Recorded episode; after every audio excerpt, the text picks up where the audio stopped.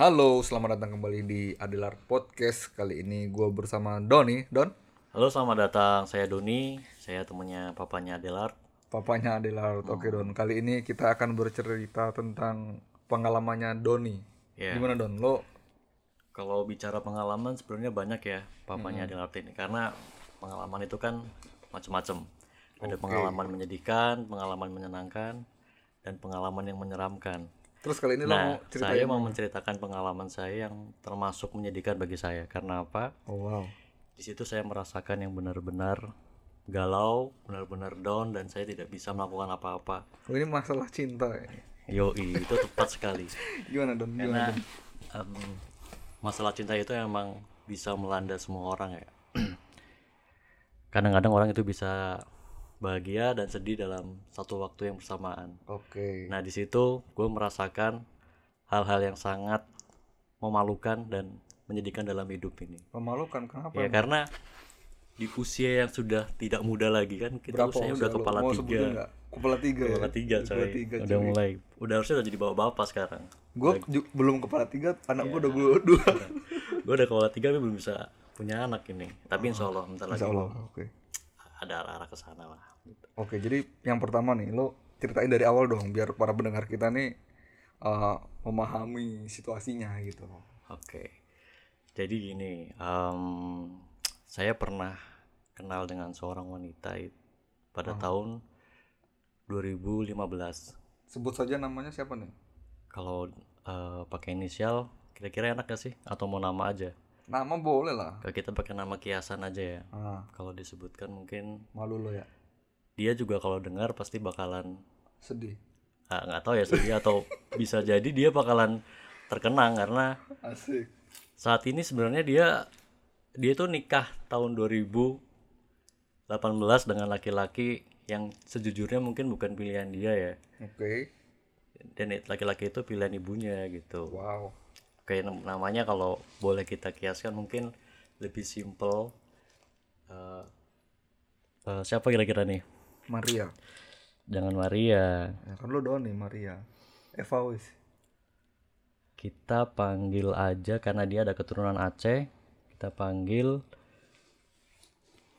Biasanya kalau saya manggil dia itu Humaira sih ya. Humaira. Anjir. Karena dia panggilannya di universitas aja dia panggilannya katanya Humaira kalau dia SD karena pipi dia itu dia memang cantik sih ya dari lahir. Emang artinya apa Humaira itu? Kalau setahu saya itu apa ya? Cantik atau apa gitu. Saya juga bingung sebenarnya artinya. Terus. Tapi intinya ya dia cukup mempesona lah bagi semua laki-laki. Oke. And then nah, jadi cerita awalnya gini. Sebenarnya ketemu dia itu udah beberapa kali, tapi kurun waktunya itu hanya setahun sekali. Artinya tidak intens ya. Waktu itu ketemu dia pertama kali tahun 2015. Dan saat ketemu dia, saya tuh nggak berani ngapa-ngapain, cuma ngeliatin aja gitu. Hanya ngeliatin, curi-curi pandang ke dia. Nah, ketika ada event di tahun 2016, saya berusaha untuk deket, hanya sekedar deket aja, ngobrol gitu. Saat 2017, jadi eventnya itu setiap tahun ada ya, ada acara-acara gitu tiap tahun. Acara jadi kantor, ini acara kantor yang melibatkan acara besar yang melibatkan semua instansi gitu, hampir semua instansi, paham kan? Nah itu. Oke. Jadi antar kementerian lah. Ya. Jadi di kementerian. Dia PNS salah satu kementerian. Dan ternyata dia itu satu universitas sama saya dulu di Bandung. Cuma beda jurusan, beda fakultas, beda angkatan. Dia lebih tua dari saya setahun. Anjir. Gitu. Terus. Dia lebih tua dari saya setahun, tapi baru ketemu di Jakarta dengan dengan kebetulan ya kalau bisa dibilang gitu. Nah, pada saat itu tahun 2017 memang ada kesempatan karena kerjaan saya itu mengharuskan untuk ketemu dia gitu. Oke. Saya ngobrol dengan dia, minta istilahnya kalau mungkin bahasa kerjaan itu koordinasi ya mungkin ya.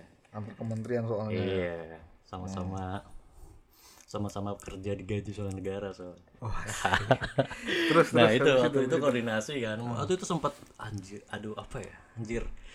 ini cewek yang sering gue liatin tiap tahun gitu, tapi nggak berani kenalan karena jujur aja kan emang dia kalau bagi saya pribadi udah cantik banget itu untuk ukuran perempuan ya, apalagi udah sesuai dengan kriteria banget lah selama ini, ibaratnya my hand is over gitu kalau bisa ngedapetin dia. Tapi sayang nanti lah itu.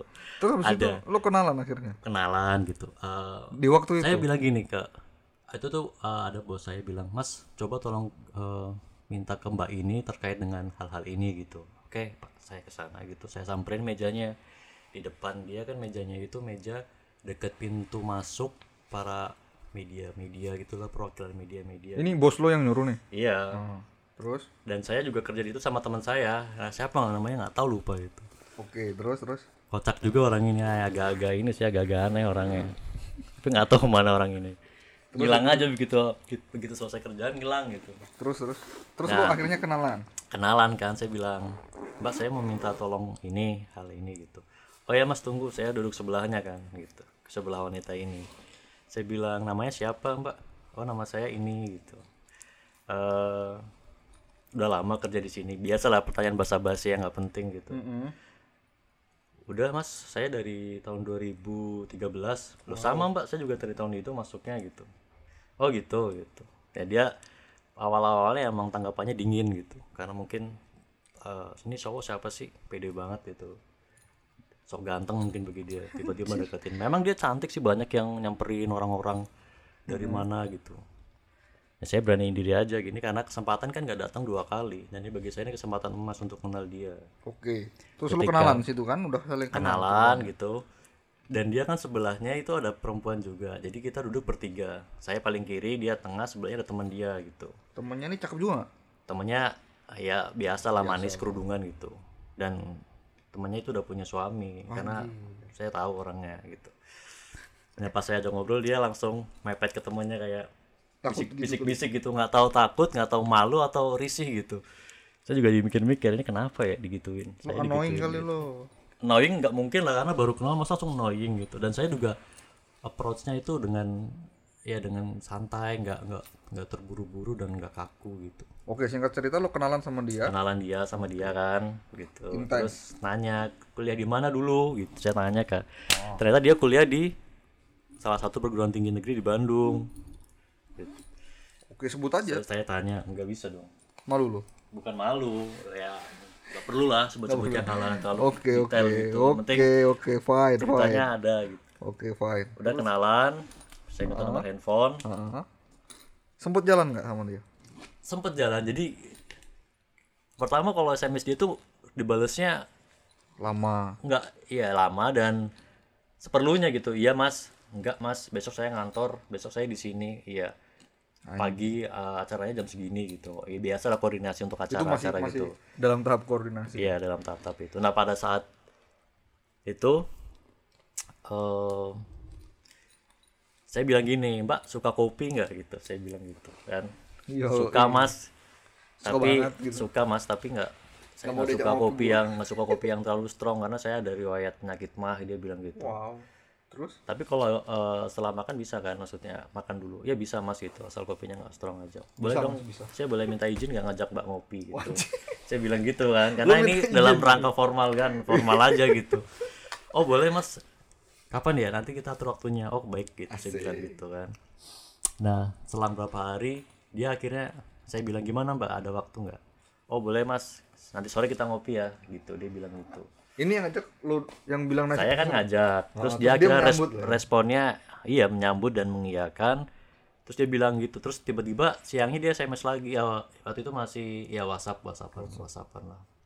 Dia nge-WhatsApp lagi. Dia bilang gini, "Mas, saya baru ingat kalau saya itu ada jadwal kunjungan ke dokter gigi sore gitu.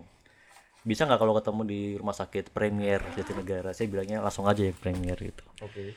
Oh bisa nggak apa-apa gitu. Nah saya berangkat habis maghrib gitu sana naik motor saya parkir di Indomaret sebelah rumah sakit Premier kan. Langsung temuin dia ada di kantin. ketemulah kita ngobrol-ngobrol, nanyain masalah kerjaan, masalah ya ngobrol-ngobrol yang nggak penting gitu. Berarti lu nggak jadi ngopi nih, jadinya ke rumah sakit? Atau iya, abis itu ngopi? Enggak, di rumah sakit ketemunya, tetap di rumah sakit, di kantin. Dan itu memang nggak, ngopi itu hanya sebuah, ibaratnya kalau dibilang apa ya, kemasan aja sih untuk ngajak ketemu. Intinya kalau nggak ngopi ya nggak masalah gitu. Okay. Jadi di kantin akhirnya minum jus. Dia waktu itu minum jus alpukat dan saya itu jus tomat. Ya, iya, kalau kenangan indah itu pasti ingat. Karena itu membekas banget. Itu pertama kali ketemu informal di luar rutinitas pekerjaan ya. Okay. Terus gitu. Terus habis itu yang langsung ketemu itu cuma setengah jam. Ya. Terus habis itu? Nah, ketemu. Yang nanya kan. Ya ngobrol-ngobrol. Saya waktu itu belum nanya udah punya pacar atau belum. Karena kayaknya kalau langsung nanya udah punya pacar enggak enak ya. Ya itu terus dia nanya, "Mas, naik apa ke sini?" Waktu itu saya bilang saya diantar temannya gitu. Karena saya enggak mau nganter dia naik motor. Ya tahu diri lah, cewek cantik gitu. Meskipun banyak cewek yang cewek-cewek ya, yang padahal cewek kan suka. Nah itu, waktu saya belum berani karena persepsi orang beda-beda ya. Mungkin saya belum masih apa ya, masih belum dewasa kali ya. Jadi melihat cewek itu kan masih bingung-bingung, masih takut-takut apakah dia mau naik motor atau enggak gitu. Dan saya waktu itu ngambil keputusan bilang aja saya diantar sama temen gitu. Terus, gitu. Terus dia naik apa? Terus yaudah ya mas, saya mau mesen apa? Bokar gitu kan. Ini harusnya naik motor. Udah pas dari kantin saya sampai ke depan, saya antar jalan kaki gitu. Udah dapat belum Pak bokarnya? Udah. Ini orangnya Mas, naik Toyota Rush kalau enggak salah mobilnya itu. Nah, waktu itu saya ngobrol ke dia, saya noleh ke mukanya. Saya nitip salam ya buat ibu gitu. Lu nitip salam buat ibu? Padahal gue gak kenal gitu. Gak kenal bos. Bahkan waktu itu malah gak kenal siapa dia. Dia langsung noleh ke saya gitu, terus dengan tatapan mata. Mas mungkin apa sih nih? Tiba-tiba nitip salam buat ibu gitu. Tapi dalam hati, kok gue ngomongin nitip salam buat ibu ya ngapain? Bahkan belum kenal gitu kan. Ya udahlah gitu. Akhirnya datanglah ini gokarnya, mobilnya datang. Yaudah ya mas, saya pamit dulu tuh, assalamualaikum. Anjir, kata-kata assalamualaikum itu langsung membekas di hati. Assalamualaikum iya, pun membekas di hati. Kok iya, bisa? Iya, karena di cara mengucapannya itu emang ya gimana ya? Ya nggak tahu sih gimana. Kalau namanya kalau orang udah jatuh hati pasti apapun yang dikatakan oleh seseorang yang disukain pasti jadi bagus itu, meskipun omongan yang gimana yang sederhana jadi bakalan jadi istimewa gitu kan. Oke. Nah itu, dan ternyata si gue waktu itu mikir, wah beruntung banget nih sopir gokarnya dapat penumpang yang cantik gitu kan. Dia naik lah gitu ke mobil. Iya. Ke mobil langsung saya naik motor balik gitu. Dalam perjalanan naik motor itu senang gitu kan. Terus habis itu lo habis ketemu yang itu ada ketemu lagi. Ada ketemuan lagi. Beberapa kali kita sempat ketemuan sampai akhirnya. Padahal waktu itu mungkin bercanda-bercandaan ya, nggak tahu, saya agak lupa karena chat-chatnya udah saya hapusin untuk memendam kenangan itu kan, daripada saya mikir-mikir terus, inget-inget terus, akhirnya kata teman-teman juga udahlah ngapain, hapus aja chat gitu dan lain-lainnya gitu. Terus kayak padahal harusnya cowok yang lebih tough ya, malah jadi kayak lemah banget laki-laki. Ini dia suka sama lo nggak? Kalau pengetahuan saya suka, karena gini ceritanya. Gimana, kita masih chat itu intens ya, masih intens. Terus waktu itu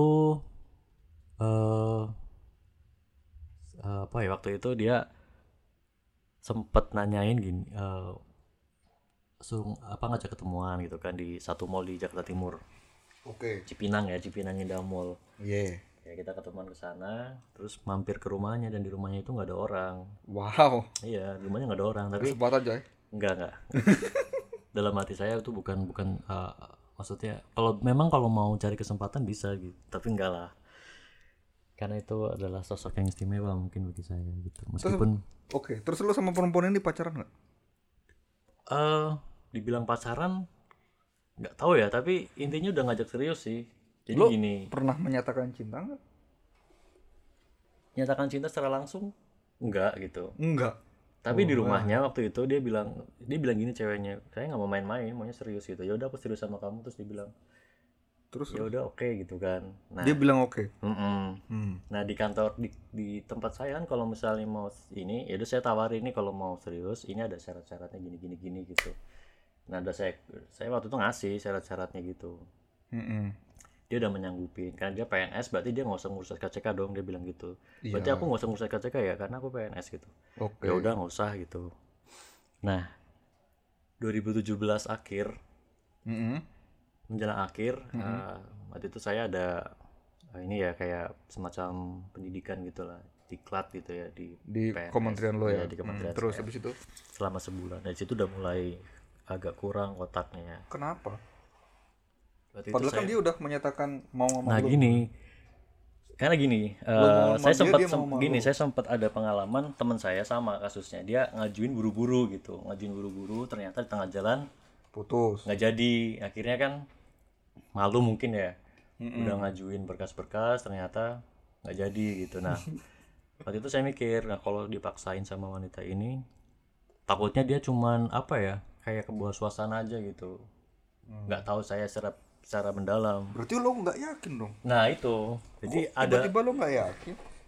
Nggak yakin sih, bukan nggak yakin ya. Jadi itu terus terang ke dia, pas orang tuanya mau ketemu, ibuku mau ketemu nih gitu. Waktu itu saya bilang, jangan dulu lah, belum siap gitu. Nah, ternyata pas saya mau jemput dia keluar naik motor, saya lagi dalam keadaannya nggak inilah, mungkin performanya nggak bagus, pakai sendal gitu ke rumahnya. Ke rumahnya pakai sendal. Iya, padahal di situ ada ibunya, dan dia bilang, ayo sini masuk gitu, si wanita itu kan masuk, Don masuk gitu kan.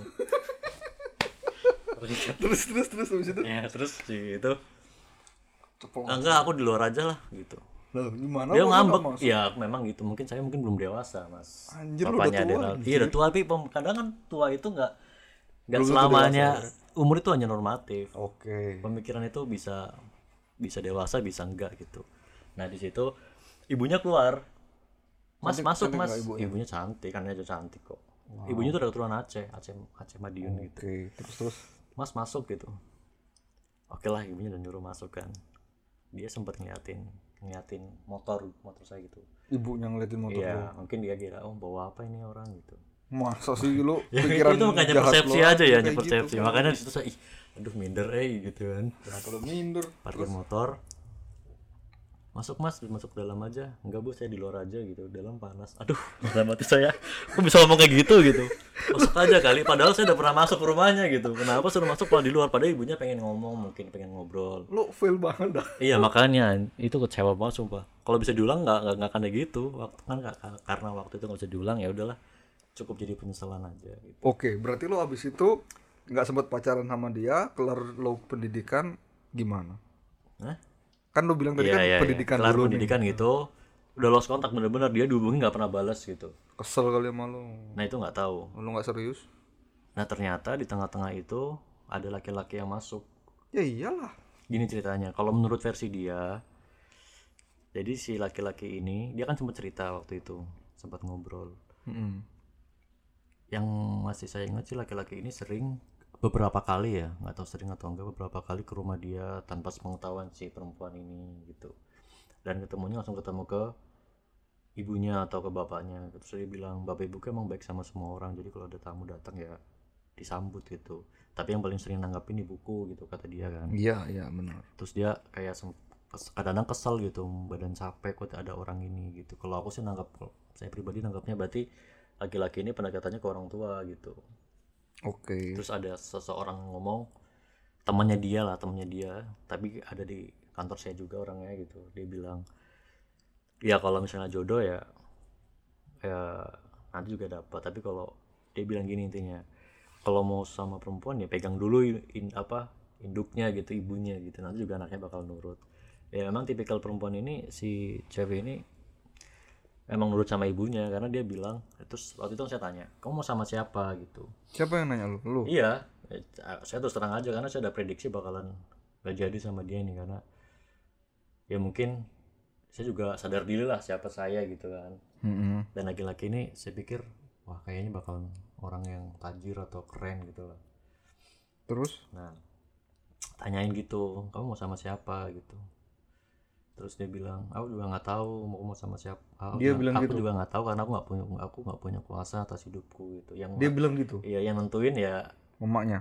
maknya gitu, kata dia gitu. Oh ya udah terserah gitu. Terus dia ngajak pulang, udah pulang. Terus itu aku udah mulai pikir, wah udahlah jauhin aja, jangan terlalu dalam lagi hubungannya. Kenapa? Ya takutnya tiba-tiba gagal kan. Memang udah ada tanda-tanda mau gagal, 50-50 ini kayaknya bakalan gagal gitu. Terus? Nah di situ udah mulai jarang ketemuan. Terus dia tiba-tiba bulan Oktober balikin buku. Kan dia sempet pinjam buku, buku berbahasa Inggris gitu. Dia ketemuan yuk di, nggak, aku ngajak ketemuan sih, nggak pernah, dia nggak bisa gitu. Tiba-tiba dia nyanggupin aja ketemuan di Kuningan City gitu. Tapi jangan lama-lama, aku mau kondangan soalnya jam 3 nemenin bapaknya kan. Si dia? Iya, ketemu di Kuningan City baru nyampe. Memang itu salah sih aku, telat datangnya. Janjian jam 2 nyampe jam 3-an kurang gitu. Lu parah banget lu. Setengah 3 loh salah. Iya, makanya itu banyak salahnya sebenarnya. Jadi salahnya mungkin banyak di aku gitu. Oke, terus? Ketemuan, ngobrol-ngobrol gimana kabarnya ini. Terus tiba-tiba dia ngeluarin buku, "Nih Jeff, aku kembaliin buku." Terus udah mulai pikir, wah ini kayaknya udah selesai sini. Oktober itu, November udah benar-benar nggak ada kontak. Desember kalau di SMS atau di WhatsApp nggak pernah balas, dan memang aku nggak pernah telepon, jarang banget telepon karena masih takut, masih mikir-mikir ini telepon ngangkat nggak ya? Padahal kalau telepon mesti ngangkat kan gitu. Nah di Januari itu, di bulan Januari saya beraniin telepon gimana mau, maksudnya telepon ngobrol-ngobrol, nanya lagi di mana, dia cuma jawab di Jakarta gitu. Terus saya tanyain lagi gimana kerjaan, ya masih santai-santai aja sih awal tahun gitu. Ya kayak awal lagi gitu. Ini berarti tahun 2018 ya? 2018. Nah, ya udah terus saya tanya lagi kan, terus ini gimana lanjutannya gitu kan. Gitu. Soalnya bingung, memang nggak ada pacaran kalau kita, Mas. Memang nggak ada pacaran. Jadi istilahnya dibilang pacaran juga enggak, tapi serius juga gimana ya? Soalnya kalau menurut lu gimana? Kalau misalnya udah dikasih berkas-berkas, misalkan di kantor lu juga sama kayaknya kan? Ya kalau gua gas terus, men. Nah, dia minta serius dan gua serius. Karena memang udah suka dari awal gitu, dan kalau gua suka duluan, gua serius. Ya kita mungkin mungkin saya sih yang bodoh ya. Iya lu bodoh lu. Iya. Gimana sih? Kayak gitu segini. Udah tau ada cewek. Udah dia juga. Udah minta syarat-syarat apa? Udah serius ya. Namanya kalau mekanisme resmi kan memang pakai persyaratan SKCK gitu kan. Iya. Yeah. Dia udah siap, dan ibunya emang udah ngajak ketemu, bapaknya juga bawa ke sini si Doni gitu. Ya kan? Gue langsung gue temuin kalau kayak gitu. Oke, mau ketemu enggak masalah, tapi nantilah aku siap-siap dulu, jangan. Lu siap-siap apaan sih? Ya minimal ganteng gitu loh. Emang lu gak ganteng? Enggak. Lu berarti gak pede. Ya itulah Mas, itulah itu penyakitnya di situ, gak pede, gak dewasa. Gitu memang saya akuin waktu itu saya sempat mikir, aduh kok gini ya kesempatan. Jadi dari kesalahan pribadi gitu, yang memang ini memang didesain dari perasaan sendiri yang gak mau memotivasi diri sendiri untuk maju. Berarti emang penyakit lu itu tuh. Iya, nggak pedean, itulah. Nah terus, di situ Januari terus aku bilang, terus gimana? Katanya mau ajak serius. Dia diem gitu kan. Ya udah terus kira-kira salahku di mana? Berarti gitu. Kamu, dia bilang, kamu nggak mikir gitu salahmu di mana. Iya dia bilang gitu telepon gitu. Iya lu nggak mikir ya. Terus memang waktu itu saya sempat dikasih tahu teman saya yang di satu kantor sama dia. Jadi teman saya itu ada yang temannya dia di kantor. Tahu kan? Oh temannya. Ya si temannya dia itu ngomong ke teman saya bahwa tuh si Doni orangnya nggak serius katanya gitu, kayak main-main. Nah waktu itu karena saya dengar ngomong itu, ya mungkin aku di mata kamu nggak serius. Nah itu iya kamu itu aja. Iya cuma itu aja, nggak ada yang lain kok gitu. Apa mungkin karena ada laki-laki lain? Enggak, itu aja gitu. Jadi yang kamu minta apa? Tawaranmu untuk serius udah selesai ya sekarang ini. Iya selesai, dia bilang gitu dengan bahasa yang iya selesai gitu kan. What? Oh gitu. Terus kamu yakin nggak ada laki-laki lain? Dulu sih pas masih WhatsAppan sama kamu masih free, sekarang udah ada yang ngajak serius, dia bilang gitu kan. Oh berarti asumsi saya langsung berarti ini memang udah ada laki-laki lain gitu. Ya iyalah ngapain nungguin orang nggak serius ya. Apalagi saya bukan orang yang penting lagi kan. Iya. Terus ya, akhirnya dia nikah sama. Nah Januari lain. Masih kontak-kontakan, masih WhatsAppan, dia masih bales. Memang balesnya udah mulai nggak ada kayak udah nggak ada nuansa-nuansa yang mengarah ke situ ya udah mulai kayak orang biasa aja gitu. Tapi namanya orang masih, kalau saya sih memang saya masih suka sama dia gitu. Nggak tahu kalau dia. Lo kan cuma suka doang, nafsu doang kali lo. Cinta coy. Cinta dari mana? Kalau gue nafsu, ya minimal udah ngelakuin, maksudnya udah, ya udah ada perbuatan-perbuatan yang inilah, tapi masih bisa nahan gitu. Kenapa lo? Dan nggak ada niatan buat untuk ke arah sana, sama sekali nggak ada niatan untuk ke arah sana. Itu selalu coba kalau lo ada niatan kan lo kunci dulu. Enggak gitu. Bukan laki-laki yang ya bukannya munafik ya. Semua orang emang mungkin laki-laki nakal pikirannya, tapi enggak lah. Untuk dia kayaknya istimewa. Terus habis itu lo, nah itu SMS saya masih chatting-chatting. Februari tanggal 22 Februari. Iya. Waktu itu lagi di luar kota sama bos saya, lagi ada kegiatan gitu. Lu lagi ada kerjaan? Tiba-tiba iseng stalking IG-nya dia. Jam 5 pagi itu kok tiba-tiba lihat stories-nya orang dekatnya dia gitu. Lagi lamaran. Habis lamaran. Saya baru lo lihat stories temen dia. Tiba-tiba lamaran gitu kan. Berarti lo masuk circle-nya dia. Oh enggak masuk circle-nya dia. Jadi ada orang dekatnya dia itu enggak di private IG-nya. Tapi gue tahu orang-orangnya mana aja yang dekat sama dia gitu. Oke. Iseng-iseng buka stories-nya dia, ternyata stories-nya temennya orang circle-nya dia lagi lamaran. Lamarannya sebelumnya, karena gue liatnya pagi jam 5 kan. Berarti ini jam 5 pagi habis subuhan gitu. Kayak banget ya, salat subuh. Masih sempat salat subuh, bangun, iseng-iseng lihat stories-nya, circle-nya dia. Lamaran. Itu kemarinnya ya. Jadi yang lamaran ini siapa dia? Dia sama laki-laki itu. Dia sama laki-laki yang diceritain. Nah, terus waktu itu saya WhatsApp kan. Masih boleh telepon nggak sebentar? Lalu saya telepon. Ngapain lu telepon dia? Jam 7. Telepon aja sih, nggak dia. Boleh Jeff gitu. Lama kok perlu iya terus. Boleh Don gitu, dia bilang gitu. Nah, akhirnya telepon ya. Telepon. Halo, apa kabar gitu. Suara dia serak waktu itu. Kenapa kok serak? Iya, ini lagi radang kata dia. Nah, lo capean ya gitu. Capek ya. Habis ngapain? Terus waktu itu langsung gue tembak aja. Kenapa gak diposting ini caranya gitu? Enggak, nanti aja, masih di kamera SLR. Biasanya kan kalau cewek ada hajat-hajat besar ya kan, dipostingnya gak sih? Apa? Kalau ada acara-acara hajat besar cewek, misalnya habis tunangan, habis apa gitu, pasti diposting kan? Posting dong. Dan dia itu tipikal orang yang seneng posting. Dia habis makan apa diposting, habis kemana misalnya, foto di mana dia posting. Kalau nggak di stories ya diposting, dimasukin ke IG-nya itu loh gitu kan. Kalau nggak diposting nanti katanya gitu. Ya udah, kalau nanti ngobrol-ngobrol ya, nanyain kenapa kok tiba-tiba lamaran gitu kan. Ya memang udah waktunya, aku udah nggak mau lama-lama katanya. Udah cukup lah usia aku, udah mau main-main gitu. Oh gitu. Waktu sempat mikir juga, aduh lamaran coy, berarti udah ada kesempatan dong, udah habis maksudnya ya udahlah, selesai gitu. Oke, berarti artinya dia udah nikah sama Inggris, dia udah nikah sama orang lain. Nah, tapi lu masih cinta sama dia? Masih sih, sampai sekarang. Masih bego ya, sampai sekarang masih. Kalau gua akui masih. Apa yang lu bikin dia cinta sama dia? Nggak tahu ya, udah jadi ya. Istri orang. Iya sih.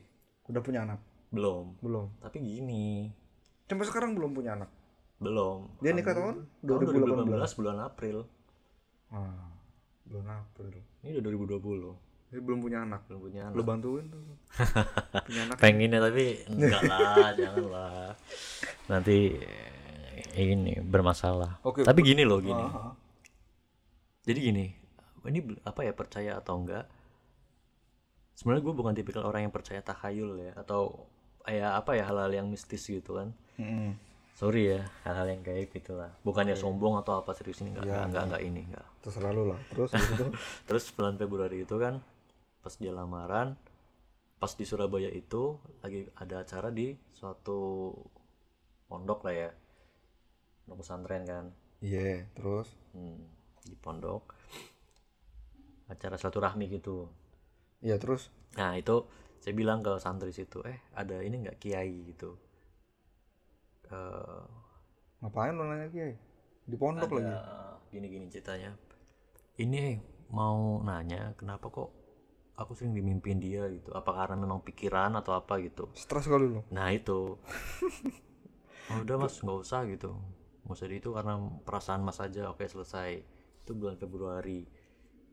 Bulan Februari terus, tahun 2018. 2015. Enggak gini. Enggak ceritanya gini. Aku tuh dimimpiin. Ya. Februari. Selang berapa lama itu ada kegiatan lagi di Kuningan. Di Kuningan. Jadi pas pulang kampung ke Semarang. Pulang kampung ke Semarang. Dimimpiin sama dia itu 3.000 turut-turut, padahal udah gak mikirin dia, maksudnya udah gak terlalu berat mikirin dia gitu. Karena dia udahlah, udah selesai gitu. Terus? Dimimpin 3.000 turut-turut, ya, nanyalah ke orang Kuningan ini, ke teman-temanku yang di sana. Mau maksudnya nanya apa, tafsir mimpinya apa sih gitu. 3.000, dan temanya berbeda-beda gitu. Itu pas dia udah nikah? Belum. Oh, belum nikah. Pas dia melamar, setelah lamaran mau nikah. Oh, berarti intinya lu mau ditinggal itu. Bisa jadi gitu. Nah akhirnya si orang ini nyaranin mas kalau ke kiai, ada satu kiai bilang udah mas tawakal aja serahkan sama Tuhan gitu, karena mas udah ikhtiar toh, ya udah ikhtiar kiai gitu, ya selain aja lah, udah ini udah urusannya Tuhan gitu kan. Nah karena kurang puas jawabannya, satu di Kuningan nanya ke ini, udah mas ikut saya aja ke kiai, bukan kiai sih tapi dia memang bisa gitu kan.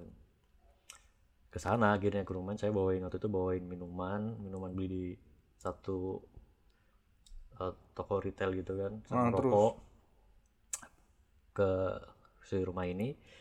Seorang ini ngomong apa, berdua ini ngomong pakai bahasa Jawa Barat, bahasa Sunda gitu, tapi dikit-dikit ngerti lah gitu. Terus si teman saya bilang udah mas coba liatin orangnya gimana gitu, ini kayak gini. Saya bilang oh ini memang kayak ada unsur keterpaksaan dari fotonya dia ya, foto pas lamaran gitu. ada unsur keterpaksaan. Dan terus gimana Kang, saya melihat Kang gimana mimpinya itu kira-kira ada maknanya nggak? Sebenarnya kalau mimpi itu dia bilang hanya bunga tidur ya, dia bilang waktu itu, tapi bisa jadi si wanita ini pengen kirim pesan ke Mas Doni gitu, katanya gitu. Intinya mimpinya kan perlu gue ceritain nggak mimpinya? Yuk, singkat aja bro. Mimpi yang pertama itu aduh masih agak lupa ya. Mimpi yang pertama itu dia pengen tinggal di komplek perumahan. Iya. Perumahan ini perumahan dinas ya, Kementerian Lo ya, karena dia pernah kesini waktu dulu.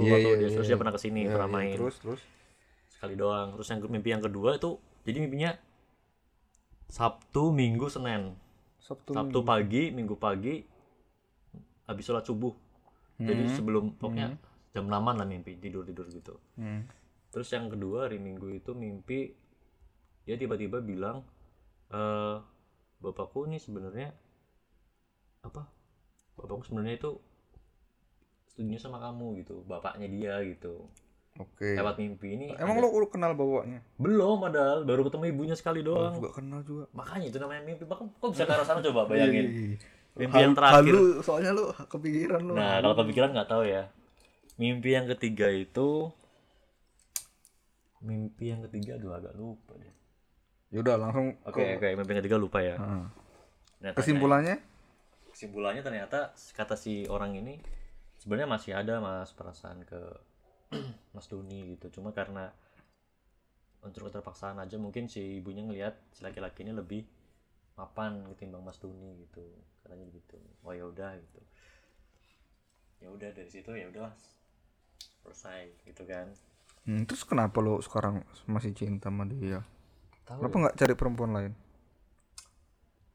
Nyari sih udah ada sekarang sebenarnya.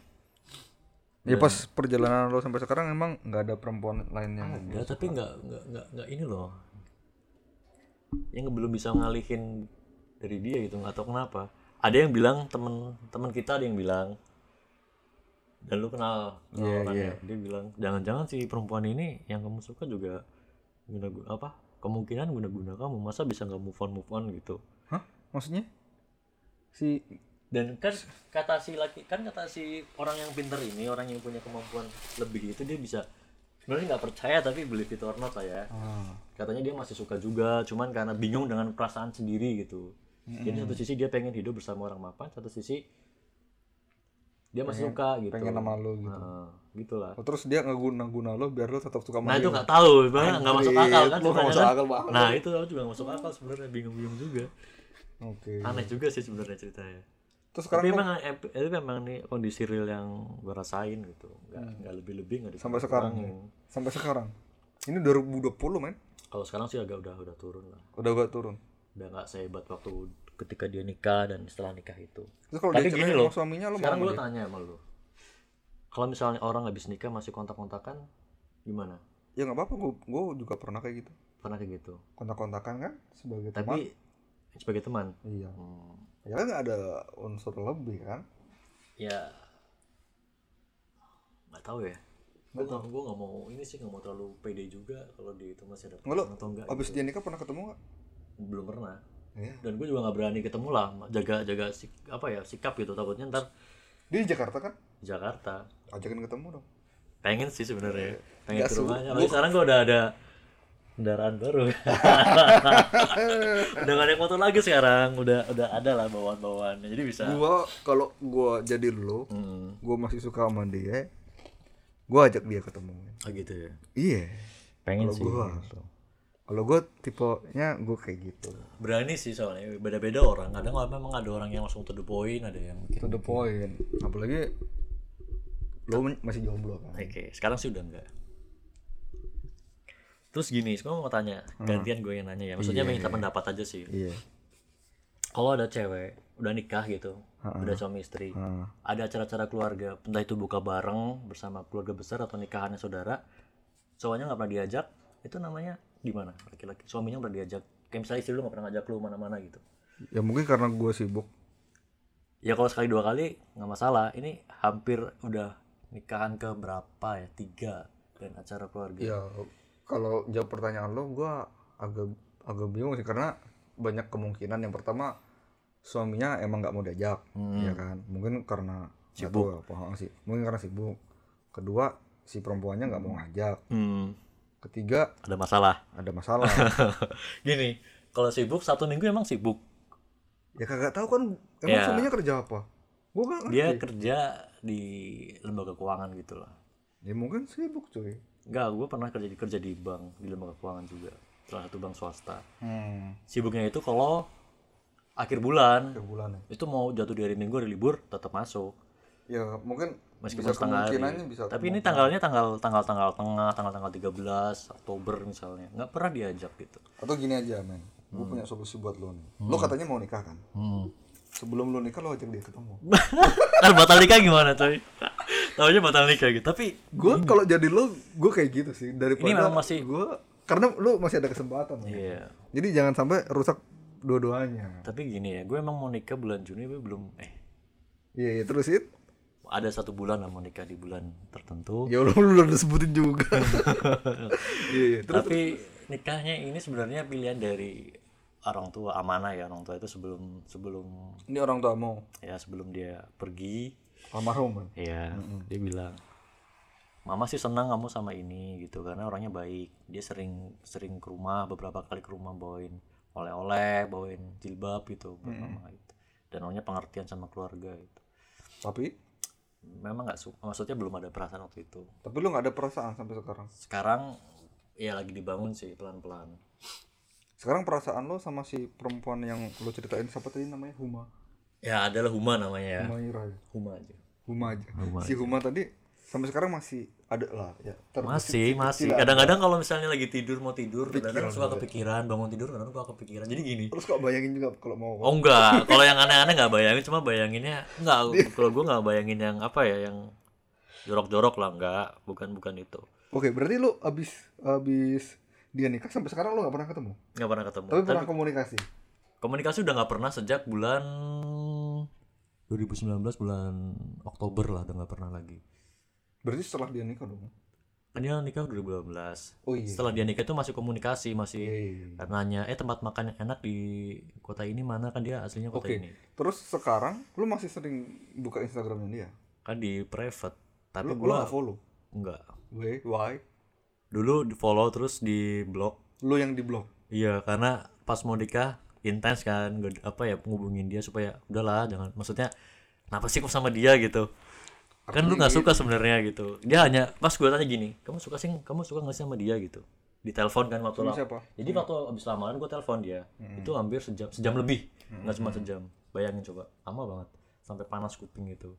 Oke. Dari jam 7 pagi sampai jam 8:30 telepon, padahal dia lagi datang tenggorokan, lagi serak-serak gitu suaranya. Dan dia masih mau terima telepon gitu. Berarti kalau di pemikiran lu gimana? Ya mungkin dia hanya menghargai aja ya. Iya, Oke. Menghargai aja. Terus nanya kenapa sih mau sama dia? Ya. Maksudnya dia nanya sama lu. Gue nanya ke dia gitu. Oh, lu nanya sama dia kenapa sama laki-laki itu? Kenapa pilih? Kenapa sama dia mau serius gitu. Terus ya emang udah waktunya, usianya udah gitu. Emang kamu cinta sama dia? Dia jawabnya cinta itu kan relatif gitu. Oh ya oke gitu. Terus akhirnya gue juga bilang, "Benar ada sih ini si aku juga." Ya istilahnya mungkin dijodohin ya, dikenalin sama orang tua sama ini gitu. Orang mana? Gue bilang ya orang seberang gitu. Kayak gimana orangnya? Dia nanya gitu. Ya gak secantik kamu lah, gue bilang. Gak seistimewa kamu gitu. Nah itu waktu habis lamaran. Jadi agak flashback dikit. Waktu ulang tahun dia di bulan, ada di bulan, satu bulan itu setelah Februari. Setelah dia lamaran, sebelum dia nikah, bulan itu dia ulang tahun. Gue tulis surat ya surat intinya terima kasih sudah mengisi hari. Lu kenapa nggak SMS aja lu? SMS lagi ntar di capture sama orang lain, ngeri. Oke. Jadi kirim surat sama ngasih bunga mawar 1 buket. Buset, ke dia? Iya, ke gue pesen. Malamnya gue anter, jadi besok ulang tahun gue minta tolong teman suruh nganterin bunga itu. Teman gue yang nganterin, bukan gue yang nganterin.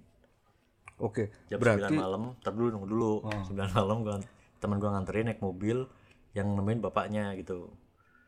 Dan si teman gue bilang, bapaknya baik kok gitu. Oh, berarti temen lo ketemu sama bapaknya? Bapaknya dia? Ketemu jam 9 malam dia. Assalamualaikum Pak, ini saya dapat titipan dari Mas Doni ngantar untuk Mbak Huma ini, ada suratnya Pak di dalamnya gitu. Nah si itu kasih itu. Oke. Tapi dia nggak bilang terima kasih sih. Oh mungkin dia nulis surat juga kali. Enggak gitu. Sambil ngirim nasi pecel mungkin. Tapi kalau kata orang-orang sih so sweet ya, nggak tahu kalau kata lo gimana. Anjing sih kata gue. Padahal dia udah lamaran loh. Iya. Udah lamaran, besoknya ulang tahun, gue kasih malamnya itu. Enggak, gue kalau jadi lo kan dibilang lo kan juga hubungannya kan sama kan katanya lo kan mau nikah nih sama perempuan yang dipilihkan. Jenjang serius lah, serius. Iya, mau nikah sama. Terus yang tiba-tiba dia udah mulai berubah pikiran gitu awal-awal gitu. Entah kenapa berubah pikirannya, mungkin gak yakin ya. Karena dia gini sempat bilang, "Aku aja nggak tahu kerjaanmu apa, nggak jelas." Enggak, tunggu dulu lo. Oke. Ini kan tadi kan gue bilang si gue simpulin ya. Si Huma tadi berarti intinya nikah sama laki-laki yang mungkin bukan pilihannya dia gitu kan, karena lu bilang mukanya agak terpaksa kan, dari ya, kan? Raut mukanya ada unsur keterpaksaan, ada unsur keterpaksaan. Iya. Terus habis itu lu sendiri bilang kalau lu mau nikah karena almarhum ibu orang tua yang minta ya. Itu artinya lu juga terpaksa dong. Nah iya itu. Oke. Terus kalau gue jadi lo, sebelum bulan Juni gue nikah, misalkan lo nikah gitu, gue bakal hubungin si Mbak Huma tadi. Terus kalau gue nggak jadi nikah gimana? Tiba-tiba gue kagak bro. Gimana? Kagak. Lo hubungin dia, lo ajak ketemu dia, lo ajak cerita men. Karena dia udah nikah nih. Ini posisinya kalau menurut gue timpang coy. Dia timpang, udah punya, dia udah punya suami dan lo belum. Ini nggak adil. Oke. Tapi gini, oke, lanjutin dulu. Terus habis itu, kalau menurut gua, lo ajak dia ketemu, ya bareng sehari kayak apa, kemana kayak pas suaminya nggak ada gitu. Terus lo ajak cerita dong, curhat apa segala macam. Kalau lo juga mungkin mengalami hal yang sama. Iya, iya. Jadi lu punya, jadi posisi lu samain dulu nih sama dia. Lu punya pasangan, dia punya pasangan. Tapi gini ya, itu kalau yang untuk keterpaksaan itu gue belum nanya ke dia ya. Ini tapi hanya asumsi ya? Dan bukan dari gue, dari orang di luar. Jadi ada orang artinya lu belum tahu secara langsung dari dia, dia terpaksa. Ya dia mau nggak ngaku karena pas gue tanya, okay, suka nggak sama dia nggak? Cinta itu relatif katanya. Oke, okay, gitu. Berarti kalau gue jadi lo, gue bakal ajak dia ketemu.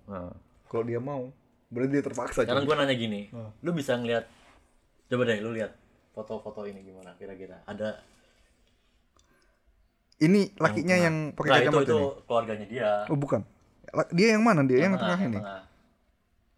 Ya, gue ngerti men. Lo gak bisa baca face reading gitu ya? Kalau menurut gue sih ini bahagia. Bahagia menurut gue? Oh gitu. Gue gak ngerti, karena ada pembandingnya gak fotonya?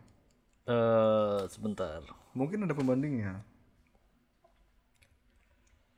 Gak ada deh kayaknya. Lo gak punya foto yang lain? Oh dia pakai jilbab sekarang? Dia pakai jilbab, dulunya enggak. Terus pas deket, pas kita ada deket-deket itu dia pakai jilbab. Oke. Karena ya, waktu itu ya, pernah lihat dia nggak pakai jilbab kan waktu itu pertama-tama. Kalau tahu sih, ya kan gue ada di sebelah lo, ada waktu kenalan bangsat. Iya. Kayak gitu. Okay. Berarti oke lah. Berarti sekarang lo udah mau. Tapi gini. Ada cerita dari temennya di temen kantornya bahwa katanya si cewek ini ribut gitu. Ribut sama suaminya. Nah itu nggak tahu. Lo tau dari mana? Dari temennya. Lo masih kontak sama temennya cerita ke teman gue, terus teman gue cerita ke gue gitu. Anjir muter aja lu. Iya muter, ya itulah. Jadi gue ada temen yang lihat sehari-hari dia di sana gitu. Oke. Terus. Nah, terus kata si temennya dia ini sih, dia bilangin tuh temenmu jangan terlalu ngikutin urusan rumah tangga orang. Gitu. Oke, dari situ gue itu udah lama, udah dulu banget. Makanya dari dulu udahlah gue nggak pernah kontak dia lagi gitu. Sampai sekarang. Takutnya ntar kira gue pihak ketiga, meskipun emang ada ke arah situ sih. Kalau orang yang overprotective ke pasangannya mungkin wah ini ganggu hubungan, bisa dihabisin kan gue. Dihabisin hidupnya, dihabisin karirnya kan bahaya. Enggak lah. Terus habis itu tapi ini kan lu udah mau nikah nih. Tapi lu masih kepikiran dia? Masih. Why? Jadi kepikirannya itu enggak kayak dulu kan intens banget kerja kayak distract gitu loh, kayak nggak fokus. Kalau sekarang masih bisa fokus, tapi kadang-kadang bangun pagi anjir, kayak mau tidur. Pokoknya ada waktu-waktu di mana mikirin dia. Oke, berarti kesimpulannya lu sampai sekarang nih udah mau nikah masih belum plong. Iya itulah. Nah, yuk, lu ini harus lu plongin dulu. Iya. Cara plongnya kalau menurut gua. Tapi kalau ternyata ketemu dia dan dia udah cerai gimana? Wah sikat bos. Aduh. Tapi patokan gua kok nggak tahu kenapa yakinnya. Ini ya, tapi sih kalau kata orang satu lagi ada semacam ustadz gitu dia bilang kalau cerai sih kayaknya nggak mungkin mas gitu karena si perempuannya PNS, yang laki-lakinya pegawai BUMN gitu. BUMN oke. Okay. Yep. Kayaknya kalau cerai susah gitu syarat-syaratnya. Ya kan mungkin persyaratan di kantor kan nggak semudah itu kayak. Kalau mungkin kalau orang-orang yang lain kan cerai-cerai aja gitu. Kalau orang terikat dengan peraturan kan kayaknya susah kan. Ribut sih ya, ribut memang sering ribut, tapi kalau untuk itu harus itu enggak. Saran saya gitu dia bilang gitu kalau Mas masih keingetan dia banyak-banyak istighfar. Karena mungkin itu ya godaan setan atau apa gitu. Oke. Ya kan. Mungkin ada godaan setan juga di situ. Iya, di situ. Iya. Ya. Tapi lu belum plong, cuy. Belum plong emang. Lu harus plongin, men. Gua kalau jadi lu gua plongin. Tapi dia gara-gara terjebak dalam perasaan ini sempat buat gue jadi bego banget. Bukan bodoh lagi ya, bego. Kenapa? Gitu. Ya karena dia yang waktu itu dia bilang kerjaan nggak tahu, aku juga nggak tahu kerjaan itu nggak jelas gitu. Kamu ngapain aku nggak tahu gitu. Nah saat itu aku akhirnya terpancing kan gue ngomong hal yang sebenarnya nggak penting gitu. Nah dari situ ya, aku bego banget sih baru nyesel. Aduh bego ngomong kayak gitu. Takutnya kan yang gitu-gitu jatuh ke tangan orang yang salah gitu loh. Entah itu SMS atau WhatsApp-nya di capture terus di viralin atau di gimanain kan kita nggak tahu gitu. Tapi di situ ya udahlah nothing tulus kalau misalnya memang takdirnya emang harus kayak gini gitu. Tapi emang jadi pelajaran. Jadi gini apa yang pernah gua pernah lalu ya. Kalau misalkan lo Kan lu belum plong kan ceritanya. Lu harus, gue bilang kan lu harus plongin. Gimana cara ngeplonginya? Lu harus ketemu sama dia sebelum lu nikah, men. Lu harus, karena apa? Karena kenapa gue bilang gitu? Karena pas lu ketemu nanti sama dia, pas lu mau nikah nih, ketemu sama dia, itu akan merubah sudut pandangmu. Ada dua kemungkinan, lu makin suka atau enggak. Tapi yang jelas dia makin dewasa, men. Dia. Si cewek ini. Kok dia makin dewasa? Iya, karena dia udah nikah, punya suami. Oh. Terus kiranya pasti berubah dong. Iya. Nah, dari situ lu ungkapin aja perasaanmu. Terus dia juga pasti punya perasaan-perasaan. Terus itu nanti akan ketemu jalan keluarnya. Iya gimana? Sih. Jadi awalnya gue juga pengen ketemu dia gitu. Dari dulu-dulu banget, cuman mikir ketemu nggak ya? Takutnya ketemu masih ada laki-lakinya gitu kan. Padahal dia tuh masih bisa dihubungin waktu itu, masih bisa SMS, telepon gitu, masih mau. Dia sempet telepon sekali gitu, pas gue nanya, kamu telepon gitu? Enggak, gue bilang gak gitu. Kepencet ya, karena gak mungkin kan dia telepon gue gitu. Dan gue langsung gue bilang tembak, kepencet ya, kan apa ya, jadi ada perasaan selalu merendah di depan dia gitu. Kamu kepencet ya? Lu kenapa sih? Iya, terus saya bilang, iya kepencet. Terus gue begonya gini, pencet lagi dong gitu kan. Emang karena suka stupid gitu di depan dia. Suka. Tapi kalau jalan ya normal aja, jalan berdua ke apa ya, kayak ngopi atau makan gitu. Tapi selama ini belum sempet nonton sih, karena emang masing-masing sih sempet mau nggak apa. Dulu mau nonton King Arthur kan nggak jadi gitu, nah sibuk. Sempet juga dia main jauh-jauh dari kantornya itu ke sini, ke terus main ke Penfield. Jauh-jauh gitu, naik motor ojek, coba bayangin pas bulan puasa gitu. Dan dia balik sendiri naik gokar gitu. Berarti kan memang ada kesungguhan mungkin di depan, di benak dia.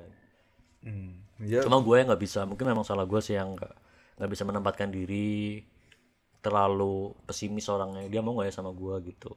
Apa jangan-jangan dia cuma main-main gitu? Iya, lu salah. Tapi pas gue telepon yang setelah dia lamaran, kamu sebenarnya sama aku gimana sih dulu? Ya dulu emang aku udah perasaan sama kamu gitu. Sekarang tapi ngelihat kayak ngelihat kesungguhanmu itu nggak ada gitu, cuma whatsappan aja dan ngajak ketemuan, dan ketika diobrolin nggak ada omongan yang ke arah serius ya.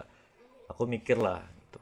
Apalagi kan dia emang lebih tua sih dari usia gua gitu. Lebih tua, dan memang kalau tipikal dia banyak sih laki-laki yang ngejar gitu. Gitu kan. Ya akhirnya gua juga minder lah, sadar diri gitu.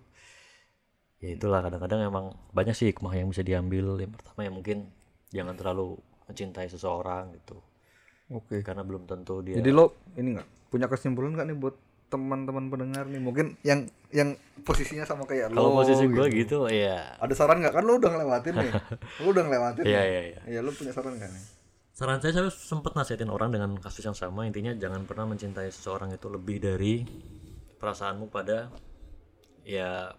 entah itu pada Tuhan atau pada orang tua ya. Pokoknya jangan pernah mencintai seorang makhluk itu sangat mencintai gitu intinya. Yang kedua mungkin kalau misalnya emang lu suka, ya optimis aja gitu. Dan buktikan kalau memang dia benar-benar serius ya terus aja gitu. Jangan sampai setengah-setengah, karena kalau setengah-setengah jatuhnya nanti kayak gua gitu. Serius enggak, akhirnya apa ya, serius emang serius tapi akhirnya kesambar sama orang lain gitu. Gas terus lah pokoknya. Iya, kalau mau memang ini ya gas terus aja. Oke. Berarti intinya cintailah apa aja yang kamu cinta itu sewajarnya. Iya, sewajarnya. Karena suatu saat sesuatu yang kamu cinta itu akan pergi meninggalkanmu. Kadang-kadang lebih akan pergi meninggalkannya terlebih dahulu, men. Kan lebih bijak sih lu. Ya iyalah, gue udah punya 2 anak, men. Bener. Ya itu. Ya oke lah buat Doni, semoga sukses pernikahannya di insyaallah masa yang akan datang. Yeah. Mudah-mudahan lo sebelum nikah udah plong nih. Jadi pas lo nikah nih udah nikah. Udah enggak ada beban pikiran. Udah enggak ada beban lagi. Mungkin itu aja guys, podcast kita kali ini. Dah. Terima kasih kan udah dengerin curhatan-curhatan galau seorang laki-laki yang pesimis, laki-laki yang minder gitu. Tapi mudah-mudahan dengan habis cerita ini gue bisa berubah jadi laki-laki yang optimis, laki-laki yang pemberani gitu, bukan seorang loser ya. Yang udah ada kesempatan tapi mikir-mikir gitu kan. Oke. Pokoknya kalau teman-teman yang lain udah ada kesempatan, udah ada peluang di depan mata, ya udah hajar gas gitu. Jangan ragu-ragu. Jangan ragu-ragu. Ya. Kalaupun memang Tuhan nggak berkehendak ya biarlah cara Tuhan yang terbaik gitu. Lewat ada berbagai macam sih. Intinya jangan kayak gue lah. Setengah-setengah gitu. Karena kalau dulu kan ada tulisan di mana-mana yang ragu-ragu kembali sekarang juga gitu kan. Nah itu kalau lu pada ragu-ragu yang mending balik aja, nggak usah lanjutin. Nah terus ini lo sama istri lo yang akan datang ragu-ragu nggak? Jadi tutup deh. Jadi tutup deh. Nanti itu jadi episode kedua ya, karena bentar lagi itu ada. Jadi adalah kunikan-kunikan gue mau nikah sama orang yang ini. Nanti kita cerita lagi guys, okay, guys. Tentang rencana si Doni mau nikah di bulan-bulan yang akan datang nih, abis lebaran rencananya. Abis lebaran, tapi karena ada sesuatu seperti ini mungkin diundur. Tapi gue malah entah kenapa orang lain diundur nikah sedih, gue kok malah seneng, fan-fan aja gitu. Diundur nikah gitu. Gue malah nge-share video orang yang dimarahin Pak Polisi gara-gara maksain nyelenggarain kerumunan massa gitu. Kayak gue nakut-nakutin, tuh kan dimarah-marahin sama polisi, emang mau kayak gitu, itu gue bilang gitu. Ya Allah, maafin ya dosa gue banyak banget ya. Padahal nggak ngebohongin, tapi gue gini, intinya gue mikir kalau gue nikah sama dia, gue bakalan bangun perasaan itu. Karena ada teman gue yang ta'arufan dan berhasil. Dan dia bilang kalau kita bisa menerima, insya Allah Tuhan akan ngasih cinta itu dengan cara yang baik. Gitu. Karena banyak orang juga yang nikah dari pacaran lama, cinta dan lain-lain kasih sayang, tapi setahun dua tahun pernikahan akhirnya kandas juga gitu. Tapi ada orang yang tanpa cinta, tanpa mengenal, kemudian menikah, akhirnya langgeng sampai akhir hayatnya gitu. Oke guys, cukup sekian dari Doni. Dari Doni. Semoga pengalaman ini sedikit banyak bisa jadi pelajaran lah buat teman-teman. Oke guys, buat kalian di luar sana tetap lakukan physical distancing karena kita ikut memutus rantai penyebaran COVID-19 dan jangan mudik tahun ini karena kalau kita mudik kita takut membawa virus ke kampung karena di kampung kan ada orang tua, ada adik-adik kita, ada saudara-saudara kita. Oke guys, ciao, bye.